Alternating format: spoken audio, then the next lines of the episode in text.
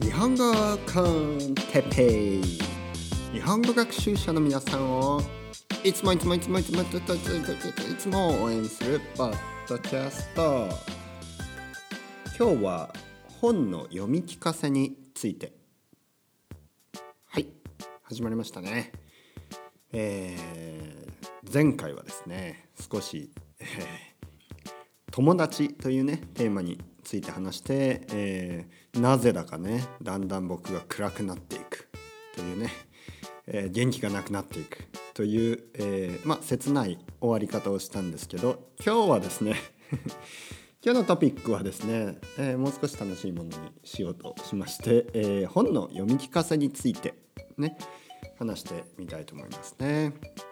皆さん本は好きですか？うん本。ね。えー、もちろん自分の国の言葉で本を読んだりね。あとは日本語学習者の皆さんは日本語の本を探して、えー、日本語学習のためにですね日本語を読もうと努力して。もしくはあ日本語を読むことが単純に好きな人も多いかもしれないですね。うん、あの僕はですね、えー、英語で本を読んだりあとスペイン語でね本を読んだり。あとは日本語で本を読むこともあります。それぞれの言葉にはですねそれぞれの良さがありますね。これは本当に思います。でまあそうですねでもスペイン語と英語似てると言ってもやっぱりスペイン語で読む時の印象と英語で読む時の印象と随分違いますね。うん、最近あのスペイン語で読むのが好きですね。うん、あのやっぱり英語にはないあの言い方あの雰囲気がねあのスペイン語で読むことによってありますね。うん、まあもちろん日本語でもそうですね。あの日本語で僕はあの子供にね自分の子供に読み聞かせをするんですね。あのまあ彼はスペインでね生まれ生まれたわけでやっぱりスペイン語が一番わかる、ね、今のところスペイン語がやっぱり一番分かる言葉になってますね。これは全然あの残念なことでも何でもないです。あの当たり前にねあの彼はここで生まれ育っているわけでスペイン語がねスペイン語もしくはカタラン語ねカタルーニャ語があの日本語よりもあの分かるっていうねこれはもちろんあの当然のことね自然なことだと思います。うん、あの日本人の親としてね悲しいことでも何でもないです。ね、当たり前に彼にはねスペイン語を頑張ってね話せるようにあのまあ話せ話せてますよねスペイン語はねもう。で日本語ですけど日本語も頑張ってほしい、ね、もちろん頑張ってほしいです。うん、ただあの僕はですねあのこれ以前あの多言語教育の回でも話したようにあんまりねそのプッシュしたくないんですね。というのもやはり日本語を嫌いになってほしくないんです。もうこれだけね、日本語をあの楽しいものとしてねお父さんの言葉としてねお父さんと話す時の言葉、えー、あと、えー、日本のね、えー、親戚、ね、家族僕のお父さんお母さん。まあだから彼にとってのおじいちゃんおばあちゃんですね。おじいちゃんおばあちゃんの言葉、え、いとこのねいとこと話す時のいとこと話すための言葉、ね、いとこは今彼のいとこ。だから僕の僕の甥っ子ですよね。うん。まだ小学生ぐらいだから小さいですよね。うん、だから友達って感じ。ね、といとこと話す言葉、ね。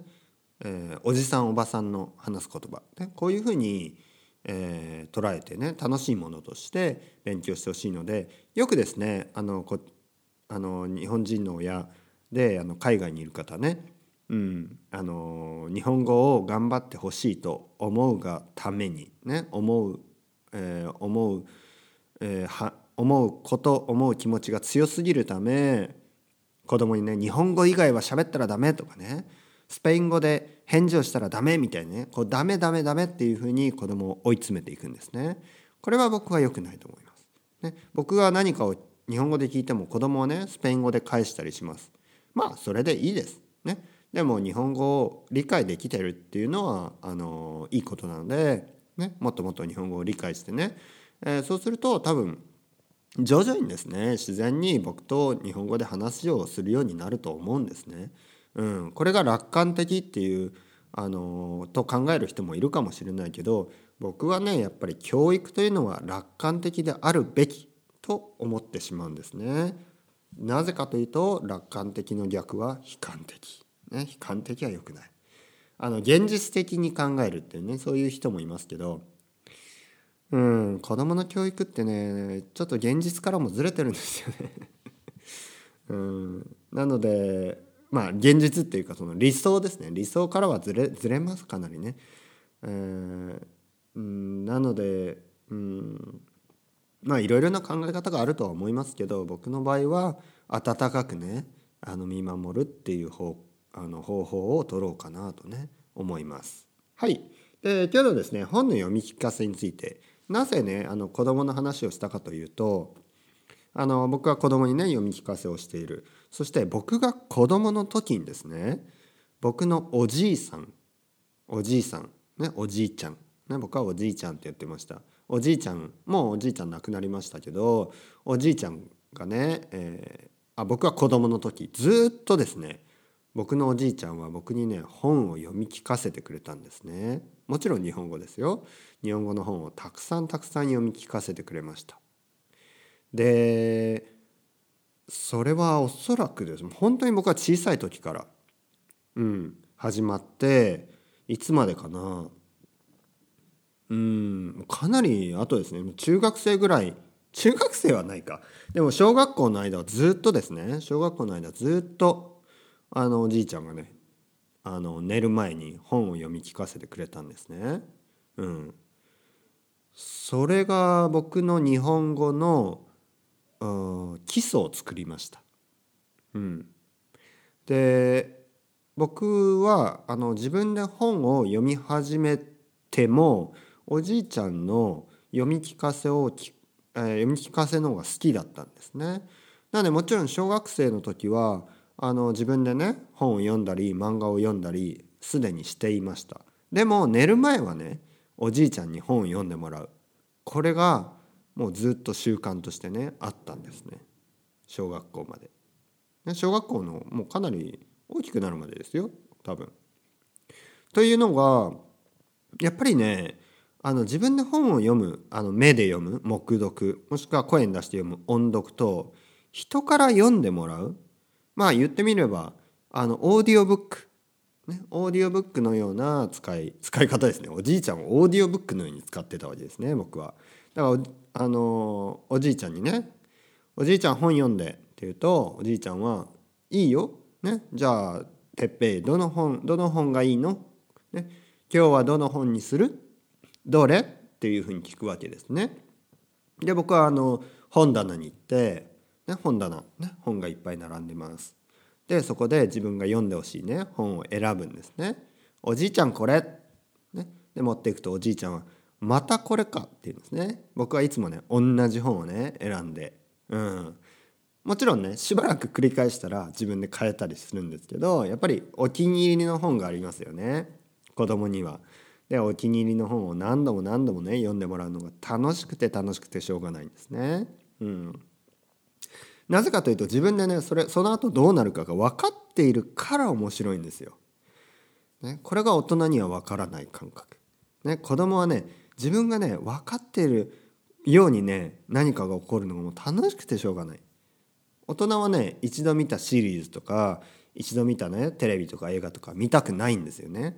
なぜかというと知ってるからねでも子供はね知ってるから面白いんですねこれは面白い、ね、これあ面白いというこれは興味深い、うん、で僕はいまだにですね結構ねそれあの同じ同じものをね繰り返すことが結構好きなんですね。うん。理由はまだわからないな。でもうん。やっぱりそういう子供の時の思い出とかと重なる部分があるんですかね。うん。あので本を読んでもらう、ね、これはすごいあの僕にとってはすごいいいことでした。というのもやっぱりストーリーが音？音で入ってくる。あの僕はね本読んでもらう時目で字を追ってなかったですね。字を追わない。で本には字が書いてありますね。でも子供の本はあの絵があります。挿絵。ね絵があります。なので僕はその絵をずっと見てましたね。絵をずっと見ながらじーっとねその絵を見ながらおじいちゃんの声をね聞きながらこうストーリーを追ってるんですね。物語を追う、ね、で物語がどういうふうに進むか。っていうのを聞きながらワクワクねドキドキしたりしながらその絵を見てるんですね。うん、僕が好きだったのは「チャーリーとチョコレートファクトリー」ね「チャーリーとチョコレート工場」とかあまああの簡単に書かれた「レ・ミゼラブル」とかね「レ・ミゼラブル」ね。でも簡単にあのまとめられた本ですよ。子供用にね。あとは「ドン・キホーテ」も好きでしたね。うん、ドン・キホーテでも覚えてないんですよね。なんかあのあの細かいところはね、うん、でもなんかやっぱりそのサンチョ・パンサとね。あのドンキに乗ってね。あのロバかな？に乗って旅してね。最後あの、えー、水車、えー、水車ね水車にあの突撃するところとかね。でも実際のドン・キホーテはもっともっと複雑な話複雑というかもっといろいろなねことが起こるんですけど子供用のドン・キホーテは結構まああの 端折ってね、簡潔にまとめられたもんですね。あとはやっぱり西洋のものが好きでしたね。ヨーロッパの話。うん、あとアメリカのトム・ソーヤの冒険とか。うんトム・ソーヤの冒険、えー、あと宝島とかね、うん、そういうのも好きでしたね。うん、あともちろん日本の日本昔話のようなものとかあの浦島太郎とかね、えー、金太郎とか。でもあの辺はねちょっとね僕今子供に浦島太郎とか鶴の恩返しとかね金太郎とか読んでて思うんですけど日本の童話はちょっと変ですよね。ねな何を教えたいのか何を伝えないの伝えたいのかがねちょっとシュールすぎて 展開がねシュールシュールっていうのはあのあのまあシューレアリスティックから来てるんですけど日本語で使う時はちょっとこうもっとそのアートなアートなあのイメージが消えて結構もうただわけわかんないって感じの時にシュールって言いますね。そうシュールな展開がねもうついていけないんですね。あのこの間も、えーと、浦島太郎を読んだ時にええー、って思いましたね。うん、ね太郎はなんで竜宮城に行ったの？みたいな。でなんでその気づかないうちに3年？3年遊んでたみたいなで日本あの地上に戻ってみたら300年経ってお母さんは唐の昔に死んでいたみたいなこれは何を何を学べばいいんですか？我々はってね。あの僕たち読者はこれこれを教訓に何を学べばいいの？何ですか？パチンコに夢中になって外に出たら子供があの脱水症状になってとかそうそういうこと？みたいなね。それに気をつけろ。そういうこと？みたいな。でもね最終的にそのお母さんは亡くなってて太郎はワーンとなって玉手箱を開けるんですね。そしたら玉手箱を開けたら太郎もねおじいちゃんになって「え何それ?」ってね。でその後に太郎はえっ、ー、と何なのかな？亀になる？亀亀になるんですよね。でなんか亀になってお姫様えー、竜宮城のお姫様は鶴になるのかな？あ違う。竜宮城のお姫様は亀になって太郎は鶴になるな。太郎は鶴になってそのまま羽ばたいていくみたいなちょちょっと待ってよっていうねツッコミどころ満載すぎてあの僕の子供はね結構それが好きでキャッキャ言ってるんですけど僕にはね全然読んでてね理解できない。ね、だからそのなんかフェリーニの映画のようにね分からないことを受け受け入れることに意味があるのかみたいなねちょっとこう不思議な感覚読後感、ね、読んだ後の感覚のことを読後感と言います。不思議なこう読後感に浸りながら、ね、子供が、ね、次「パパこれ」みたいな感じで持ってくるのは、まあ、あのこっちのねこっちにある、えーと、カラーモンスター知ってますか？カラーモンスター、ね？えー、カラーモンスタースペイン人のあ作家の、ね、女の人かな？作家のものであのカラーモンスターはねいろいろな色色色色を使って感情を教えるんですね。人間の感情を子供に子供たちに教えるんですね。例えば赤は怒りの色とかね。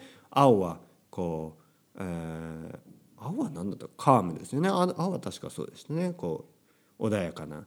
そしてグリーンはこうあグリーンはカームだったかな？とにかくこうリラックスできるね。でまあそういう感じですよ。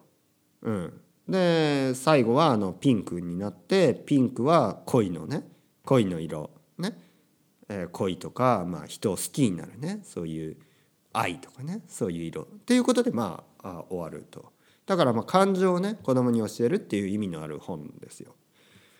だからね浦島太郎と比べたらカラーモンスターの分かりやすいこと。ねその意味もあるし浦島太郎は一体何を何をしたいんですか？しかも子供にね。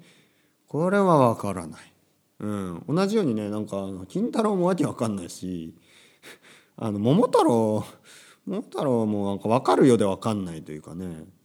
うん。あのちょっとね日本の電気は日本のあの昔話はわけわかんないんですよね。まあそれも含めて日本文化を教えるわけわかんないね。日本人のあの考え方とかを学ぶにはいいかもしれない。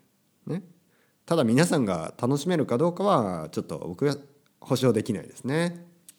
やっぱりこうヨーロッパのね話はロジカルなものが多かったりするんでちょっとそういう人には日本の物語を読んでもうんちょっとうんわかるかな僕もわかんないんでねわかんないことに意味があるみたいなちょっとこうジャンルク・ゴダールとかねうん。本当フェリーニとかねそういうレベルの あの話ですよね。本当シューレアリスティックなね、うん、もしかしたらシューレアリズムなのかな、ね、日本の物語の原点。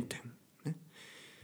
はい。えー、まああのちょっとあそういう話をが長くなりましたが本の読み聞かせはあの子供にとってねとてもいいもの、うん、とてもいいものです。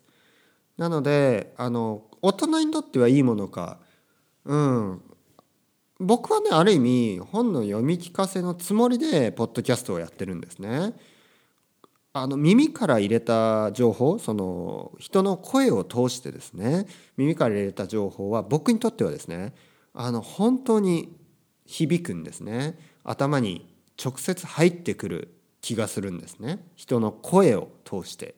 それはあの字でねプリントされた字で、えー、得る得られる情報とはまた違ったねえー、うん違ったあ全く違いますね全く違ったあの入り方うん、情報の入り方をする情、うん、入り方をする情報のような気がします。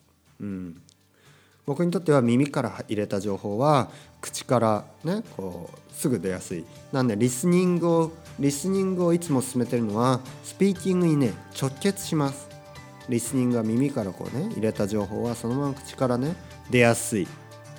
もちろんそこには発音とかね発音の仕方とかそういうあの学習者に必要な情報も入ってますけどやっぱこう気持ちとかね言い方とかねこの声のトーンとかねそういうのでこう感情が伝わりやすいと僕は思うんですね。僕は今話してることを書き起こして読んでもらってもやっぱりこうニュアンスは伝わらないんですね。あのなかなか難しいことを伝えたい時はこうやってこうこうこういうふうにねこう止まるわけだしまあスラスラスラと言ってる時はそんなにね大事なことじゃないかもしれない。でこういうことが言葉をね聞くことにによってあの養われるんですね。なのでおじいちゃんが僕にね本読んでくれてた時もあのやっぱりね声のねこう強弱を使い分けながら読んでくれてた。うん、なのでね僕には、ね、それがそういうねドン・キホーテとかサンチュパンスのやり取りとかですね。まあ覚えてないことも多いですけど、まあ、それは当然ですよね。もう30 35年ぐらい前。そんなに前じゃないか30年以上前ね。の話ですからうん気が付いたら30年経ってるよね。僕も浦島太郎の世界に入ってきたのかな、ね、おじいちゃんも亡くなっちゃったしね。ねうん時が経つのは早いですね。だだからこそ今をね今を生きる。これが大事ですよ、うんね、それがもしかすると浦島太郎が言いたかったことなのかな。でも太郎今を生きて今を生きて楽しんでたらダメだったみたいなオチなんでね。これもね。じゃあ今を生きるなってこと？お母さんとずっといて旅に出なければよかったの？うーん。ちょっとわからない。浦島太郎。もし気になった方読んでみてください。それではまた皆さん。チャオチャオ。アスタレゴ